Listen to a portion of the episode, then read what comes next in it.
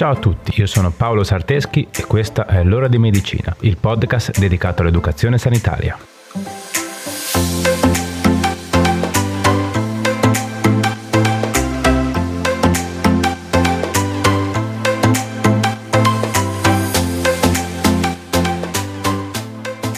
Ciao a tutti, in questa puntata ci spostiamo solo un attimo dalla solita programmazione, anche se non di molto.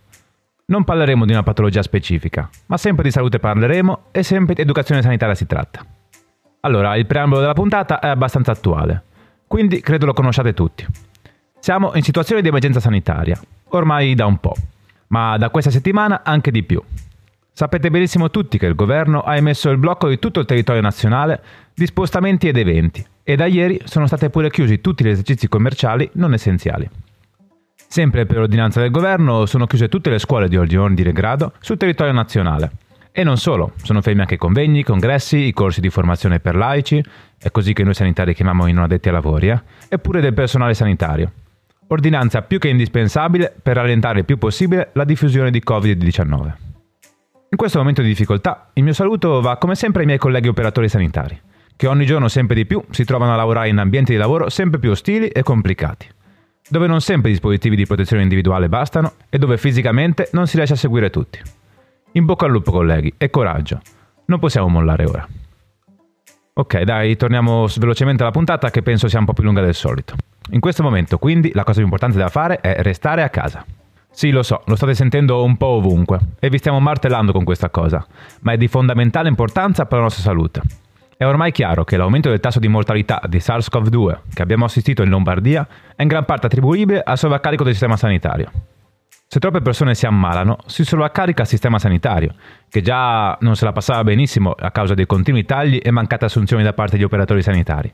E quindi più persone hanno bisogno di assistenza, peggiore sarà la qualità del servizio e maggiori saranno i danni. È un ragionamento abbastanza semplice.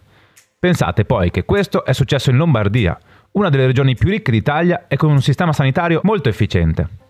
Lascio a voi pensare che cosa può succedere nelle regioni dove il sistema sanitario è più in crisi. La cosa va presa seriamente, la situazione è grave. Restare a casa e non uscire è l'unico modo che abbiamo ora per evitare danni irreparabili.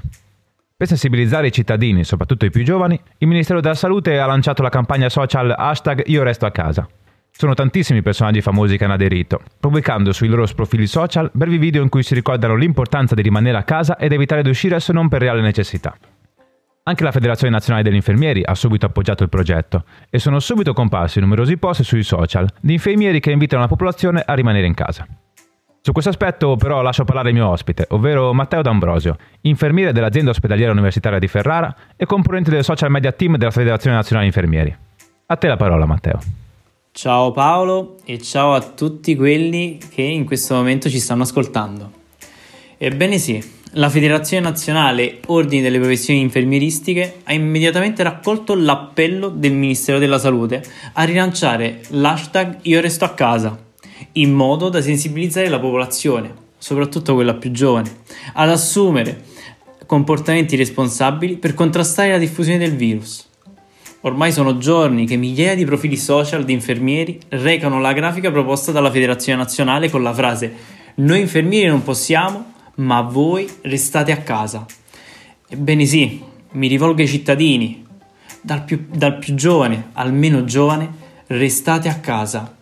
Riscopriamo il piacere dei sentimenti, riscopriamo il piacere di, del calore di casa, delle persone che ci circondano, il piacere di leggere un buon libro e vi ricordo, rispettate, rispettate le raccomandazioni del Ministero della Salute.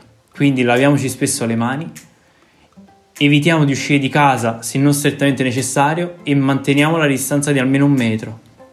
Evitiamo le strette di mano, gli abbracci, non tocchiamoci gli occhi, il naso e la bocca con le mani e se starnutiamo o tossiamo, copriamoci la bocca e il naso con dei fazzoletti monouso o altrimenti utilizziamo la piega del gomito ma soprattutto se avete sintomi influ- simili all'influenza, restate a casa, non recatevi nei pronto soccorso o presso gli studi dei medici. Contattate invece la guardia medica, il, medici- il medico di medicina generale, i pediatri di libera scelta o i numeri regionali. Come dicevo, noi infermieri non possiamo perché siamo in prima linea e quindi aiutateci ad aiutarvi. Restate a casa.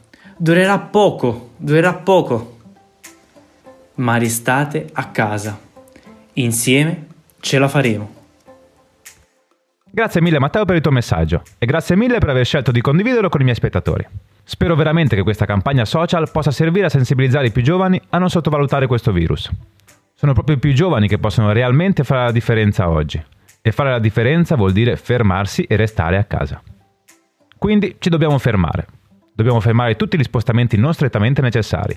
Dobbiamo evitare di vederci e di riunirci fisicamente per parlare, discutere, lavorare, programmare, imparare e chi più ne ha più ne metta.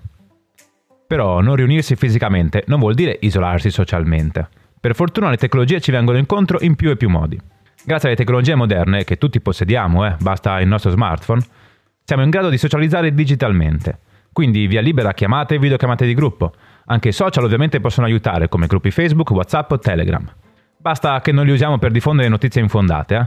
Spesso i gruppi WhatsApp sono le maggiori fonti di bufale, ma questo è un altro discorso che forse oggi vi evito. Eh? Quindi usate i social per rimanere in contatto con amici e parenti che non potete vedere, ma usateli sempre con intelligenza e coscienza.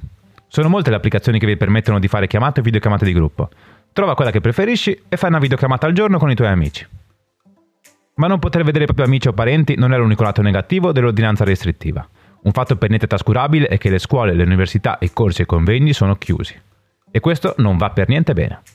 Cioè, va bene che il luogo fisico scuola sia chiuso, eh? sempre per evitare il contagio, ma la scuola non può fermarsi così. Non ora. E stessa cosa vale per tutti i corsi di formazione o divulgazione. Per fortuna anche questa volta ci viene incontro la tecnologia. Tutte le scuole si stanno attrezzando come possono per poter garantire la continuità delle lezioni anche restando a casa. Il mio suggerimento è quindi di non sprecare questo tempo di attesa. Non restiamo attaccati alla televisione 24 ore su 24 a vedere come il virus contagia il mondo. Altro che depressione. Approfitta di questo tempo per formarti. Per gli studenti l'invito di seguire le lezioni online organizzate dal proprio Ateneo o dalla propria scuola. Fatelo da soli, non riunitevi in casa in gruppi, altrimenti sono tutti sforzi inutili. Eh? Per chi invece non studia, l'invito che vi faccio è quello di formarsi e di informarsi da fonti attendibili. Per tutti i professionisti che sono obbligati alla formazione continua, andate a cercare qualche bel corso FAD e seguitelo.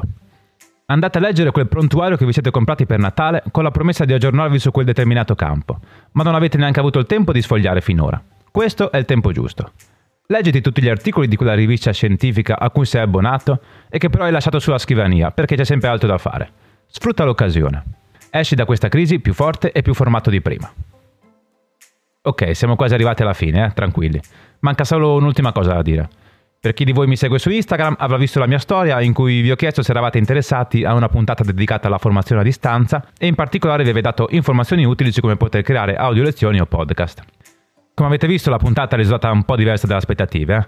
colpa probabilmente di tutto quello che è accaduto in questa settimana, tra l'isolamento, dichiarazioni di pandemia da parte dell'ONU, chiusura di tutti i negozi da parte del governo. Insomma, mi è sembrato doveroso dare particolare rilevanza allo stare a casa, cosa che, non smetterò mai di ripetervi, in questo momento è di fondamentale importanza per la salute di tutti. Comunque, vi avevo promesso dei consigli pratici per creare audio lezioni nel modo più semplice e veloce possibile, quindi eccoci qua. Probabilmente dirò molte banalità, ma spero possano aiutare qualche insegnante o qualche formatore per continuare il suo lavoro anche a distanza. Quindi, punto primo, vi servirà un microfono. Per fortuna tutti i portatili moderni hanno il microfono integrato. Non è il massimo come qualità di resa, però c'è. Se volete aumentare un po' la qualità, potete usare il microfono del vostro cellulare. Gli smartphone moderni hanno ottimi microfoni ottimizzati per registrare la voce, quindi funzionano benissimo. Allungherà un po' le cose, eh, perché poi vi tocca trasferire file registrati sul vostro PC per poterli post produrre. Se invece avete in casa un microfono da collegare al PC, tanto meglio. Vanno benissimo anche le cuffie con il microfono integrato, quelle usate per giocare online per intenderci. Avendo l'archetto potete posizionare il microfono davanti alla bocca e avere una qualità migliore. Se invece pensate di comprare un microfono apposta, su Amazon ce ne sono parecchi che fanno al vostro caso. Prendete uno di quelli USB da tavolo. Spendendo circa 50 euro, secondo me avete già un'ottima qualità. Secondo punto. Ora che avete microfono, avete bisogno di un software per registrare. Io vi consiglio Audacity. È gratuito, semplice da usare e funziona benissimo. Andate su Google, cercate Download Audacity e via, lo installate. Dovete solo aver cura di selezionare l'ingresso audio che userete. Se usate quello del portatile probabilmente è già impostato di default. Eh? E via, premi rec e registrare. Esistono un sacco di guide, anche ben fatte, su come usare Audacity nel caso abbiate qualche problema ad usarlo, ma vi assicuro che è semplice e intuitivo. Terzo punto, una volta registrata la puntata, con Audacity avete la possibilità di modificare la traccia prima di esportarla. Anche in questo caso sarà semplicissimo. Selezionate la parte audio che volete cancellare e cliccate sull'icona delle forbici per eliminarla. Il gioco è fatto. Potete così eliminare eventuali silenzi all'interno della traccia o volendo anche errori. Tutto sta nel tempo che volete dedicarci alla modifica. Se avete poco tempo a disposizione tagliate l'inizio e la fine e via, finito. Spesso il contenuto vale più che la qualità. Con Audacity potete anche modificare la vostra voce, più precisamente equalizzarla, o volendo può inserire anche una musica di sottofondo o interviste varie. Anche questo è abbastanza semplice e intuitivo, e anche in questo caso vi rimando alle numerose guide online. Il quarto e ultimo punto è l'esportazione del file e la distribuzione. Quindi lo esportate in MP3 e lo caricate sulla piattaforma che avete scelto per la distribuzione. Come dicevo esistono un sacco di piattaforme online per creare classi virtuali e distribuire i vostri contenuti. Non le ho provate e quindi non posso consigliarvi la migliore. Vi toccherà a voi fare qualche prova. Altrimenti usate il vecchio rodato Google Drive e condividete tutto via mail. O alla buona potrebbe andare bene anche un gruppo WhatsApp o Telegram. Eh? Se invece volete fare un podcast, quindi pubblicare in diverse piattaforme e distribuire a larga scala, vi consiglio di fare come me. Usate Spreaker. La registrazione è gratuita e le prime ore di audio pure. Dopo c'è un abbonamento mensile da pagare, però vi aiuterà a poter essere ascoltati in tutte le principali piattaforme per podcast in maniera semplice e veloce. Ok, dai, anche i consigli pratici ve li ho dati. Scusate se sono stato un po' frettoloso e banale. Tra l'altro questa non è la configurazione che uso io per registrare, ma semplicemente perché avevo comprato tempo fa per altri scopi un microfono a condensazione e una scheda audio esterna. Quindi anche il programma che uso per registrare e modificare è quello proprietario della scheda audio. Comunque Audacity l'ho, l'ho, già usato per molti altri campi e funziona benissimo, ve lo assicuro. Niente, in ogni caso resta disponibile sui social per aiutarvi e darvi qualche informazione in più se avete bisogno. Direi che siamo andati a lunga, quindi ci avviciniamo alla conclusione. Prima di salutarvi, lasciatemi ancora una volta salutare Matteo D'Ambrosio, che mi ha fatto il piacere di essere mio ospite in questa puntata e che mi sostiene fin dall'inizio. Grazie Matteo. Ovviamente poi non possiamo dimenticarci di ringraziare la mia collega Brenda Rebecchi per tutto l'aiuto che in ogni puntata mi dà. Ovviamente grazie mille anche a tutti voi che mi seguite sui social, scrivetemi per farmi avere i vostri feedback, mi fa sempre un sacco piacere.